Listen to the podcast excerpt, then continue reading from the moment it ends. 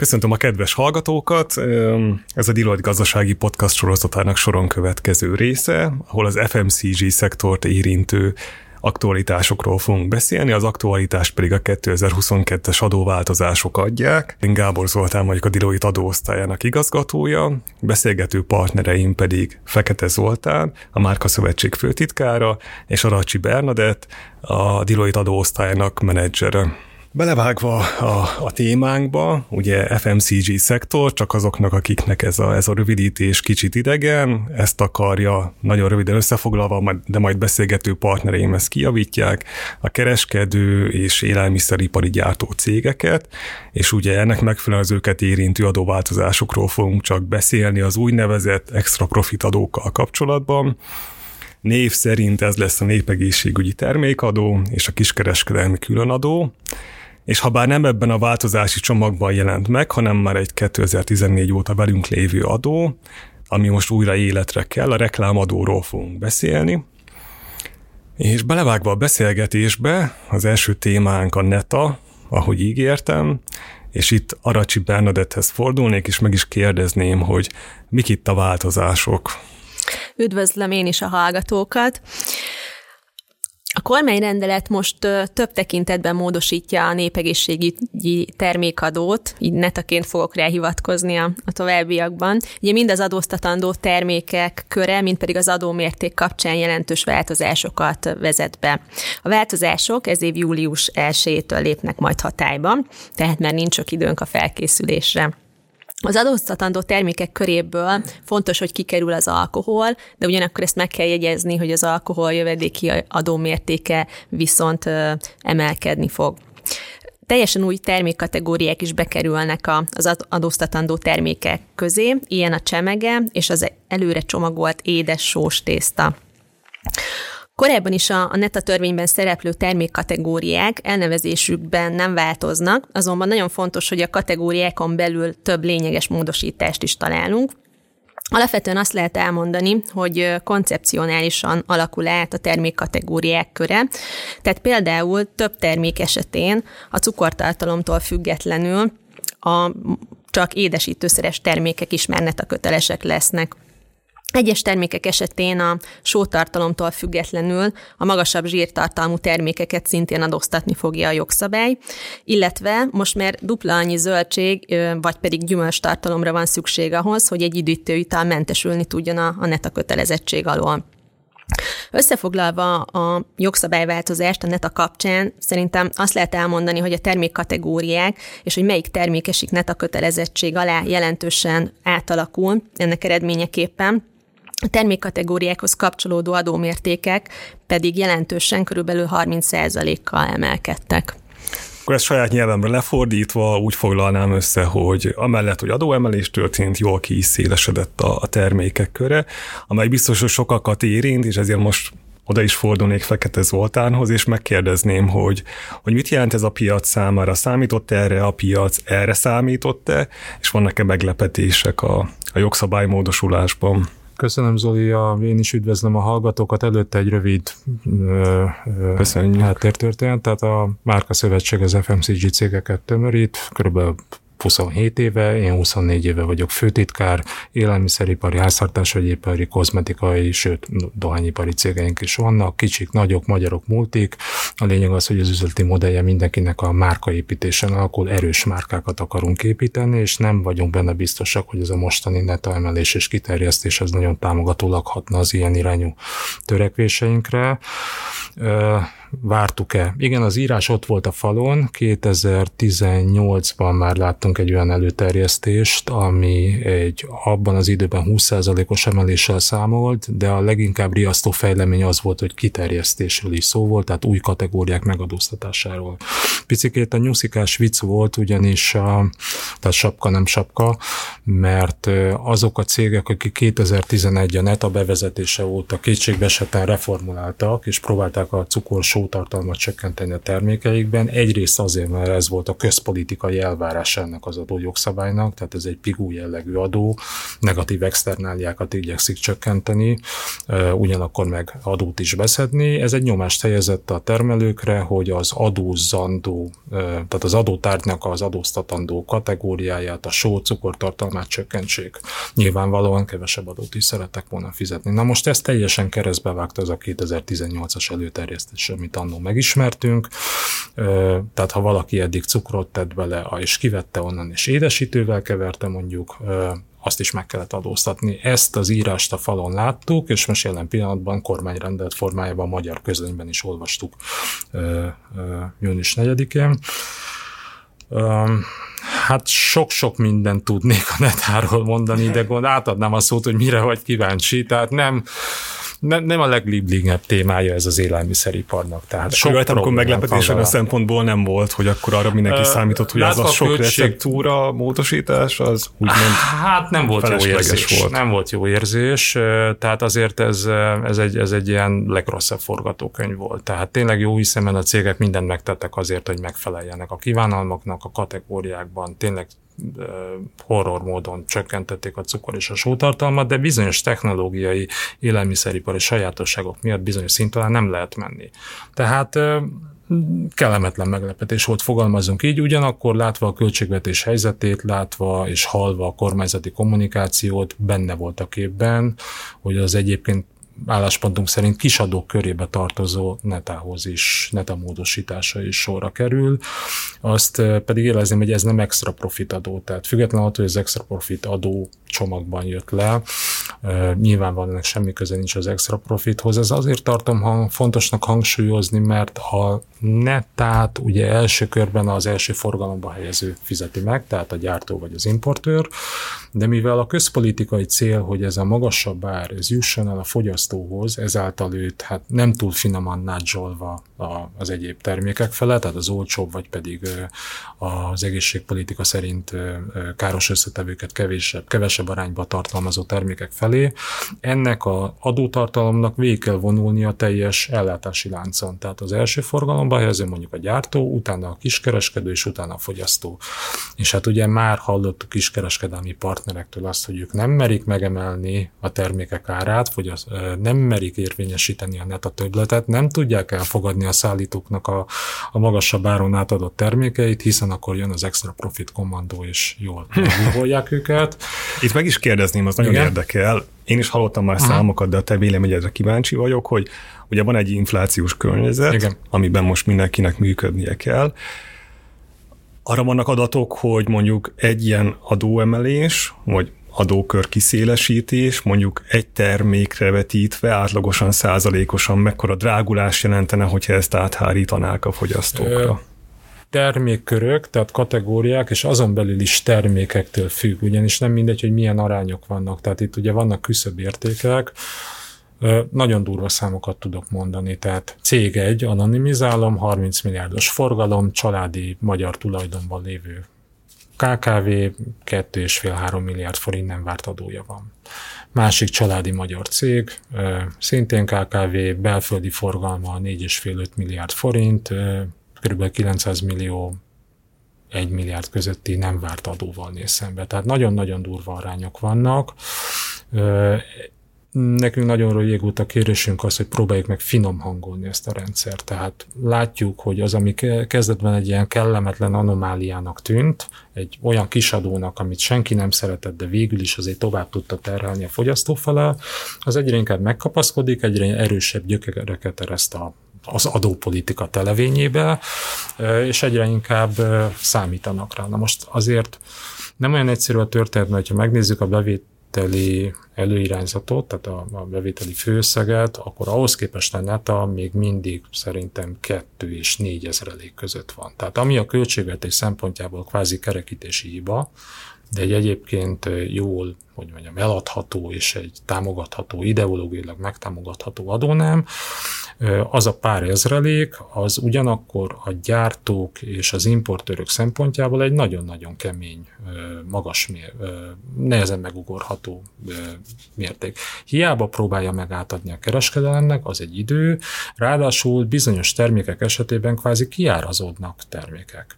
Ráadásul éleződik az az olló, amely jelen pillanatban is van a Magyarországon előállított hazai termékek, illetve az import termékek között. Nagyon egyszerű példa. Szlovák-magyar határ, mind a két oldalon van egy-egy ropigyár, 100-100 tonnás outputtal, amiből 10-10 tonna megy keresztbe a határon. A szlovák gyártónak egy tizednyi outputján van neta, amikor Magyarországon azt valakinek eladja, pontosabban forgalomba hozzák. A magyar belföld, a magyar gyártónak belföldön van mondjuk 90 tonnányi értékesítése, aszimmetrikus a viszony, hiszen neki az outputjának a 90%-án van neta.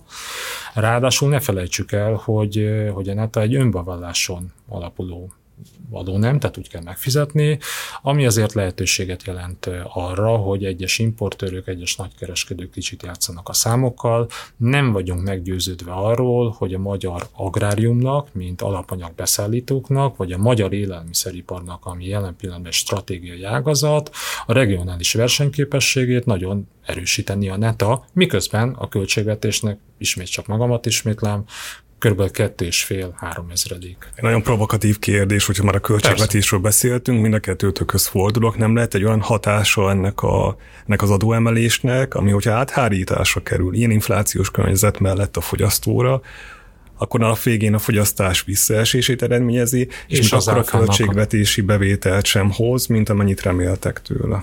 Igen, én, én úgy gondolom, hogy, hogy erre számítanak egyébként az értékesítő cégek is, hogy, hogy nem fogják a termékeiket olyan arányban vásárolni, mint korábban, főleg ugye nyilván az áremelkedés miatt. Úgyhogy valószínűleg ez, ez igen, ez egy valid kérdés. Én ma délelőtt egy német diszkontban voltam, teljesen maszek alapon bevásároltam a családnak, és ugye in-out jelleggel látom már azt, hogy net a köteles termékek a pénztár közelében fel vannak halmozva, tehát próbálják kipörgetni őket, mert, mert bizonyos mennyiségeket most el tudnak adni július elsője után, illetve kérdés, hogy mennyi idő múlva jelennek meg az új fogyasztójáral ellátott termékek, vagy mennyire lesz könnyű eladni egy olyan üdítőt, ami eddig mondjuk 300 forint volt, mondtam egy számot, tehát fiktív termékről van szó, és mondjuk 80-90 forinttal drágább lesz. Vagy egy olyan energiaitalt, ami jelen pillanatban 499 forint, megint csak mondtam egy fiktív terméknek a fiktív árát, de egy literenként 390 forintos netával számolva, az nagyon meg fog nőni az ára. Ráadásul ne felejtsük el, hogy a neta az a nettó átadási ár ban van benne, vagy arra tevődik rá, és ezen még a 27%-os áfa ott van tehát elképesztő árpontok tudnak kijönni. Amikor 2018-ban elkezdtük modellezni, hogy bizonyos kategóriákban az egyébként flat 20%-os neta emelés mit jelentene, nagyon csúnya számokat kaptuk, most 30%-os emeléssel, vagy az üdítők esetében 53%-os emeléssel, neta emeléssel még komolyabb árpontok fognak kijönni. Ebben az inflatórikus környezetben szerintem a fogyasztó nem fog ennek örülni. A kiterjesztéssel kapcsolatban, mert ez csak a mondjuk úgy valorizáció, és most szépítettem a helyzeten, tehát az a, az, az emelése az adónak. A kiterjesztéssel több problémánk van, tehát a gabonapelyhek, reggeli gabonapelyhek, az egészséges reggelinek mindenhol a világon alapvető része a gabonaféléknek a, a fogyasztása, ráadásul nem elhanyagolandó tejmennyiséggel fogyasztják ezeket a reggeliző pelyheket a jogszabály szerint, ha és amennyiben 8% fölötti a rostartalma, az egyébként hozzáadott cukrot tartalmazó gabonapelyheknek, akkor nem adóznak. Nincsen ilyen termék a világon. Tehát 8%-os rostartalom, az uniónak van egy rendelete, mely ezt a kérdést szabályozza, én úgy emlékszem, de nem vagyok élelmezésügyi szakember, 2-3 százalék körül már rosban gazdagnak nevezik a terméket. A 8 százalék ahhoz képest fűrészpor. Lehet, hogy meg lehet csinálni, kérdés, hogy mennyi lesz népszerű. Igen.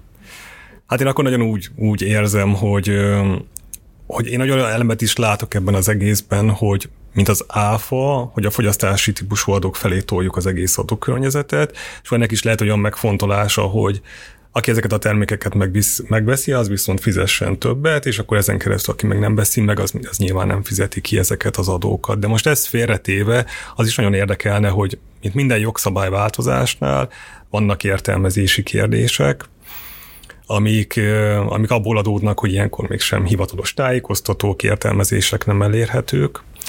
Itt kérdezném, és mind a kettőtökhöz fordulok, hogy felmerültek már a bevezetés óta ilyen kérdések?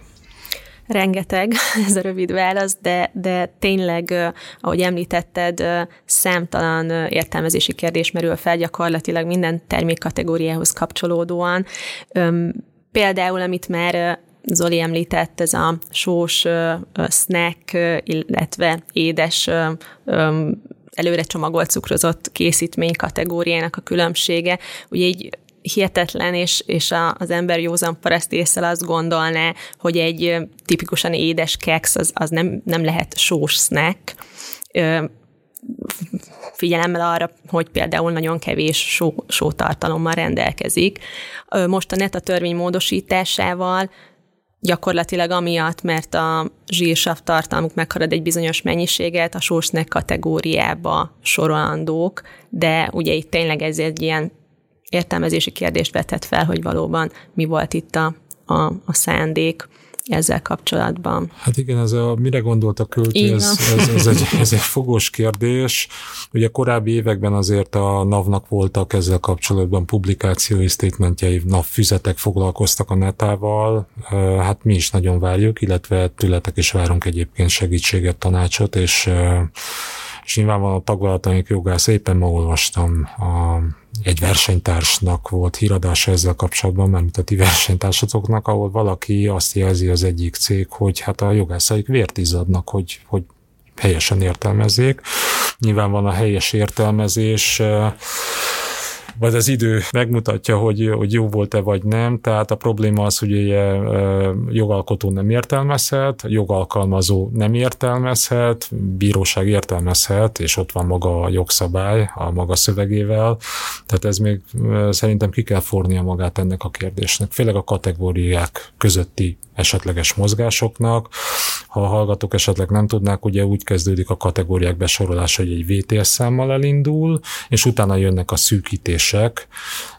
Kivételek. A kivételek, meg a gyevibírók, és, és hát tényleg fel van az adva a lecke, és ilyen cross-funkcionális tímeknek kell értelmezni, hogy, hogy éppen most egy adott cégnek az adott terméke az hova sorolandó, és, és főleg hány forinttal fog adózni, és van-e lehetőség egyébként reformulálásra, Pontosan. és a küszöbb szintek alá való eh, menetelre. Mert azért hatalmas különbségek vannak az egyes termékkategóriákra besorolt adómértékek között, tehát tényleg nem mindegy, hogy 210 forint per kilogramm, vagy 390 forint per kilogramm ja. az az adómérték, ami az adott termékkategóriához kapcsolódik. Vagy 65 forint, vagy 390 forint. Igen, és azért a reklámhelye, hogy mi segít segítünk az ügyfeleiknek, arra, hogy hivatalos értelmezést adjunk ki, arra nem érzünk felhatalmazást, az nem is a mi dolgunk, de, de bárkinek kérdése van, természetesen segítünk. Tovább menve itt a beszélgetésben, ugye ígértem a kiskereskedelmi különadót, mint témát, hogy beszélünk róla. Itt kéne közben mosolygok, pedig nem olyan vidám téma, amire rátérünk, úgyhogy itt is Bettyhez fordulnék, és megkérdezném, hogy milyen változás történt itt. Uh-huh.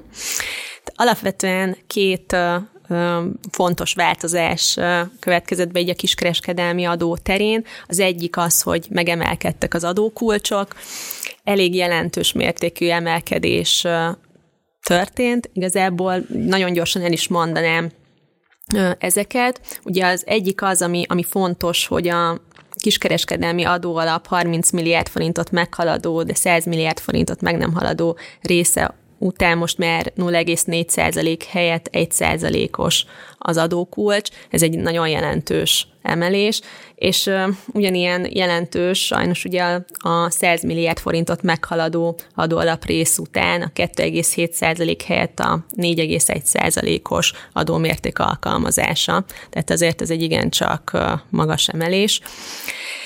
És akkor ezen felül még, még egy rossz hír, hogy pót adót is kell fizetniük sajnos a a, a kiskereskedelmi tevékenységet folytató társaságoknak ebben az évben.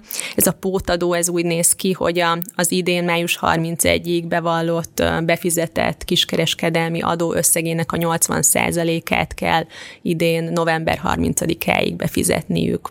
Köszönöm, valóban nem jó hírek, és akkor megint Zolihoz fordulnék, és megkérdezném, hogy számított erre a, a piac, illetve a szövetségnek a tagjai, volt-e meglepetés? Hát a, ugyanúgy, mint a NATO esetében az írás már itt is ott volt a falon, kezdve azzal a luxemburgi, tehát európai bírósági döntéssel, a, amely alapján egyébként 2020-ban vagy 21-ben már ugye kvázi visszavezették a, a kiskereskedelmi adót, utána pedig volt tavaly év végén egy 2 des emelés, tehát 2,7 lett az élelmiszermentés költségeivel kapcsolatban, és hát a kereskedelmi partnereinkkel beszélve, meg az újságot olvasva ez borítékolható volt. Szeretném hangsúlyozni, hogy a Márka Szövetség szállítókat, beszállítókat, tehát termelőket, gyártókat, forgalmazókat képvisel nekünk, partnereink a kereskedők, tehát közvetlen érintettségünk nincs. De ugyanúgy de partnerek vagyunk, ami egy fura love viszony, de, de, de együtt és egymásból élünk.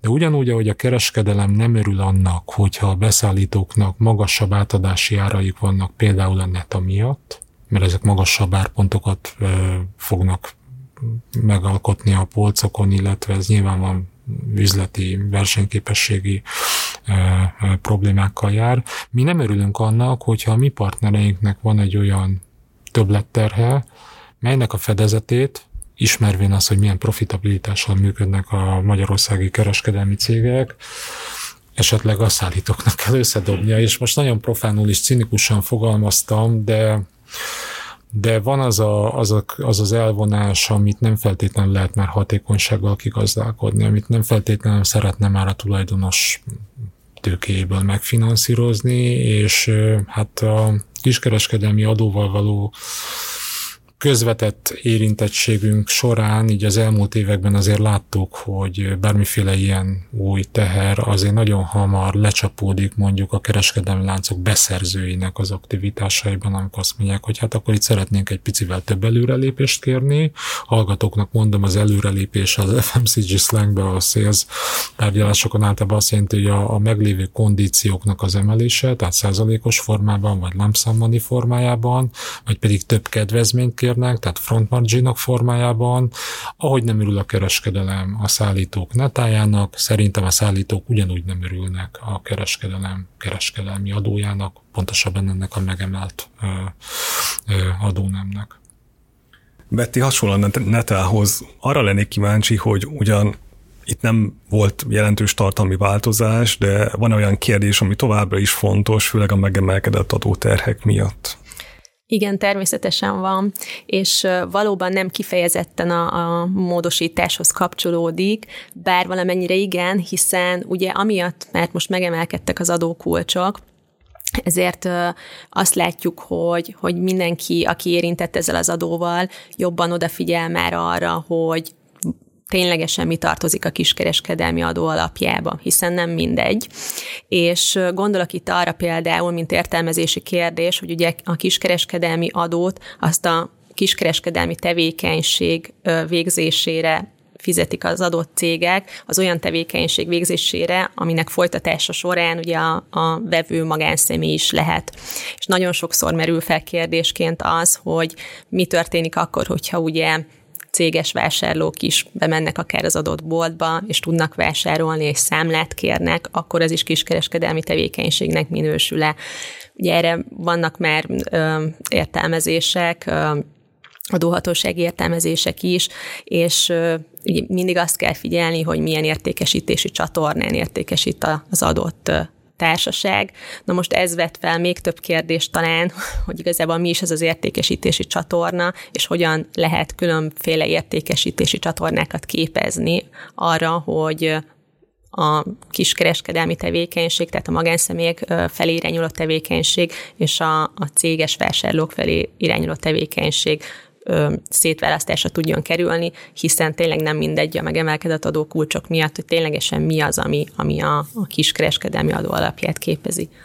Hagy használjam ki, és gondolom próbáló van a beszélgetés keretei között, de amikor egy kereskedelmi lánc mondjuk az eladó terétnek egy részét kiadja, tehát mondjuk ilyen shop-in-shop jelleggel, akkor az benne van egyébként, az gondolom nem kiskereskedelmi tevékenység, tehát az nem adó alap. Tehát ha mondjuk van egy nagy üzletlánc, aminek van egy ilyen üzletsora, amit kisebb cégeknek ad, az, az vajon Hát alapja, vagy nem? Az kis pontosan, alapja lehet, csak igen. nem az ő tevékenységének, hanem Aha. abban folytatja. És tényleg pontosan ezek, ezek az értelmezési kérdések, hogy a külön kasszánál történő uh-huh. vásárlás, az egy elkülönült értékesítési csatorna tud elenni, tehát tényleg, hogy hol lehet megfogni, hol lehet, hol lehet egy elhatárolási szempontot képezni ezzel kapcsolatban. Ez egy, ez egy nagyon fontos és lényeges kérdés, és egyébként érdemes ezen elgondolkozni, mert, mert talán vannak, vannak olyan, olyan lehetőségek, amik, amik így nyitottabbak. Én Beti szemeiben látom, hogy erre biztos, hogy van megoldásunk, most az Igen. túl részletes lenne abba belemenni, úgyhogy én át is térnék az utolsó témára, amire mondtam is, hogy nem ebben a csomagban jelent meg, nem is tipikusan ezt a szektort érinti, de mégis szerintem érdemes beszélnünk róla, ez pedig a reklámadó, ami ugye 2014 óta van velünk, a sorsa elég hányattatott, bár e, nagy dicsfényben e, ő is e, jól szabadult Luxemburgból, úgyhogy itt is e, Bettyhez fordulnék, és megkérdezném, hogy mi történik most a következő évtől kezdve. Igen, ugye 2019. július 1-től 0%-os lett a reklámadó mértéke, és ennek ez a mérték, ez 2022. december 31-ig hatályos, tehát jövőre már 2023-tól ismét a reklámadó fizetési kötelezettség fogja terhelni ennek a, a, az adónak a, az alanyait. Úgy értjük, hogy a, hogy a korábban ö, hatályos, illetve tehát, hogy a reklámadó felfüggesztésekor hatályos szabályok ö, alapján kell majd megfizetni, bevallani ezt a, az adót. Ugye alapvetően a, a reklám közzétevőjét terheli az adókötelezettség, de nagyon fontos, hogy a reklám megrendelője is ö, adóköteles, vagy adókötelezett, adófizetési kötelezettség terhelheti. És alapvetően, ami, ami nagyon lényeges még, hogy 2023-ban már adóelőleget is be kell vallani a 2023. május 31-ig benyújtandó adóelőleg bevallásban, ami azt jelenti viszont, hogy a, az adóelőleg megállapításához az előző évi, azaz a 2022-es, tehát a jelen évi ö, adatokra van szükség ahhoz, hogy meg tudjuk csinálni, ki tudjuk kalkulálni az adó előleg összegét. Akkor nem merülhettünk a teljes szabadságnak 2022-ben. Így van, mert idén is figyelnünk kell azt, hogy mi az a, az a reklámadóval érintett adóköteles bevétel. Az alapján, amit elmondtál, akkor ez nyilvánvalóan nem ezt a szektort érinti a legjobban, bár megrendelőként is találkozhat reklámadó kötelezettséggel, mégis Zolihoz fordulnék, és megkérdezném, hogy mit jelent ez a szövetség tagjai számára? Hát az, hogy a tagoknak mit jelent, egyről nem tudom. Nekem azt jelenti, hogy le kell porolnom a 2014-es körleveleimet, feljegyzéseimet, fájaimat, mert amikor ez a dolog előjött, akkor is azt éreztük, hogy bár a pofon nem mi kapjuk, de a szele azért jól megsuhintott minket. Ugye 2014 környékén emlékeim szerint egészen 2017-ig talán volt a saját célú reklám, mint fogalom, ami megint csak számtalan értelmezési zavart jelentett, pontosabban interpretációs problémát a tagságunknak. Ugye alapvetően mi a megrendelők vagyunk, tehát viszonylag sok pénzt költ az FMCG arra, hogy a, a márkáit népszerűsítse. A saját célú reklám, oké, okay, és az mi? mert hogy elvileg ugye fura módon, tehát hiába vagyunk megrendelők, de a saját célú reklámok esetén nekünk is kellene fizetni. Ez hogy kell érteni? Most, hogyha egy horekába, tehát vendéglátó, hotel, stb. Tehát a horeka csatornába adunk akár ingyen molinót, termékeket, sörelátétet, bármit, akkor, az, akkor mi van? Mi van a kereskedelemnek a leafletjeivel, tehát ezekkel a bolti kereskedelemláncoknak a szórólapjaival, ott hogy lehet elhatárolni, hogy mi a saját célú, mi nem a saját célú. Ez a rengeteg értelmezési zavar volt. Jelen pillanatban, de tényleg fel kell frissítenem a korábbi szövetségi munkát ezzel kapcsolatban, illetve a jegyzeteket.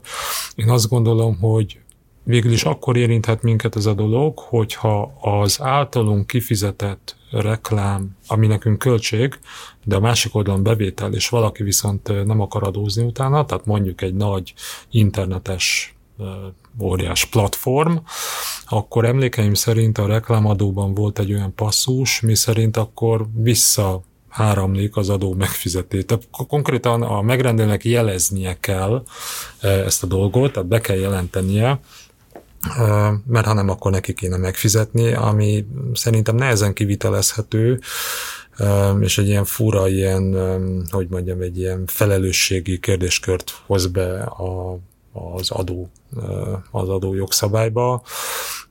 Le kell porolnunk ezt, a, hm. ezt az aktát. Erre rácsatlakozva ezt, ezt imádom ezt a kifejezést, hogy leporolni. Bettyhez fordulnék, hogy szerintem a legtöbb adózó így van vele, és biztos vagyok benne, hogy annak ellenére, hogy nem változott semmi, rengeteg értelmezési kérdést hagytunk hátra, és tettünk el a szekrénybe, amikor a felfüggesztés történt. Mondanál egy-két példát, hogy mit kell itt leporolnunk, hogy használjam ezt a kifejezést? Igen, valóban fel kell eleveníteni ezeket az értelmezési kérdéseket, és rögtön az, ami, ami eszembe jut és fontos lehet, az ugye az, hogy visszatér a megrendelőkre vonatkozó adókötelezettség is, tehát ugye nem csak a reklám közétevőjét sújthatja ez az adófizetési kötelezettség, hanem a reklám megrendelőjét is. És ugye érdemes felidézni már most azt, hogy hogyan tud mentesülni a reklám megrendelője az adófizetési kötelezettség alól. Tehát ugye alapvetően a jogszabály arra ad neki lehetőséget, hogy nyilatkozatot kérjen a közzétevőtől arra vonatkozóan, hogy a közzétevő teljesíti az adófizetési és bevallási kötelezettségét, illetve hogyha közzétevő benne van a NAV nyilvántartásában, akkor is mentesülhet az adófizetési kötelezettség alól a, a megrendelő, de ha például ez az eset forog fent, hogy a megrendelő nyilatkozatot kér a közzétevőtől, és a közzétevő ezt a nyilatkozatot nem bocsátja rendelkezésre, akkor ugye a megrendelő ahhoz, hogy mentesüljön az adófizetési kötelezettség alól, ezt jelez, heti az adóhatóságnak, tehát így már rögtön az adóhatóság szem elé kerül a reklám közzétevője is. Tehát nagyon fontos odafigyelni arra, hogy tényleg milyen tevékenységet terhel ez az adó mert, mert ugye itt, itt tényleg ezekben a kérdésekben azért Fájó meglepetésekkel találkozhatunk. igen, igen, Tehát pontosan. a fagyi, ami egyébként metaköteles. hát én köszönöm szépen a beszélgetést nektek, a hallgatóknak pedig a figyelmet. Remélem, hogy hasznosnak találták a beszélgetést, és sokan információval találkoztak, amit majd tovább visznek a napi munkájuk során. Én arra biztatnék mindenkit, hogy továbbra is hallgassa a csatornáinkat, és írt, értesüljön a legfontosabb híreinkről. Köszönöm szépen! Köszönjük mi is! Köszönjük a lehetőséget!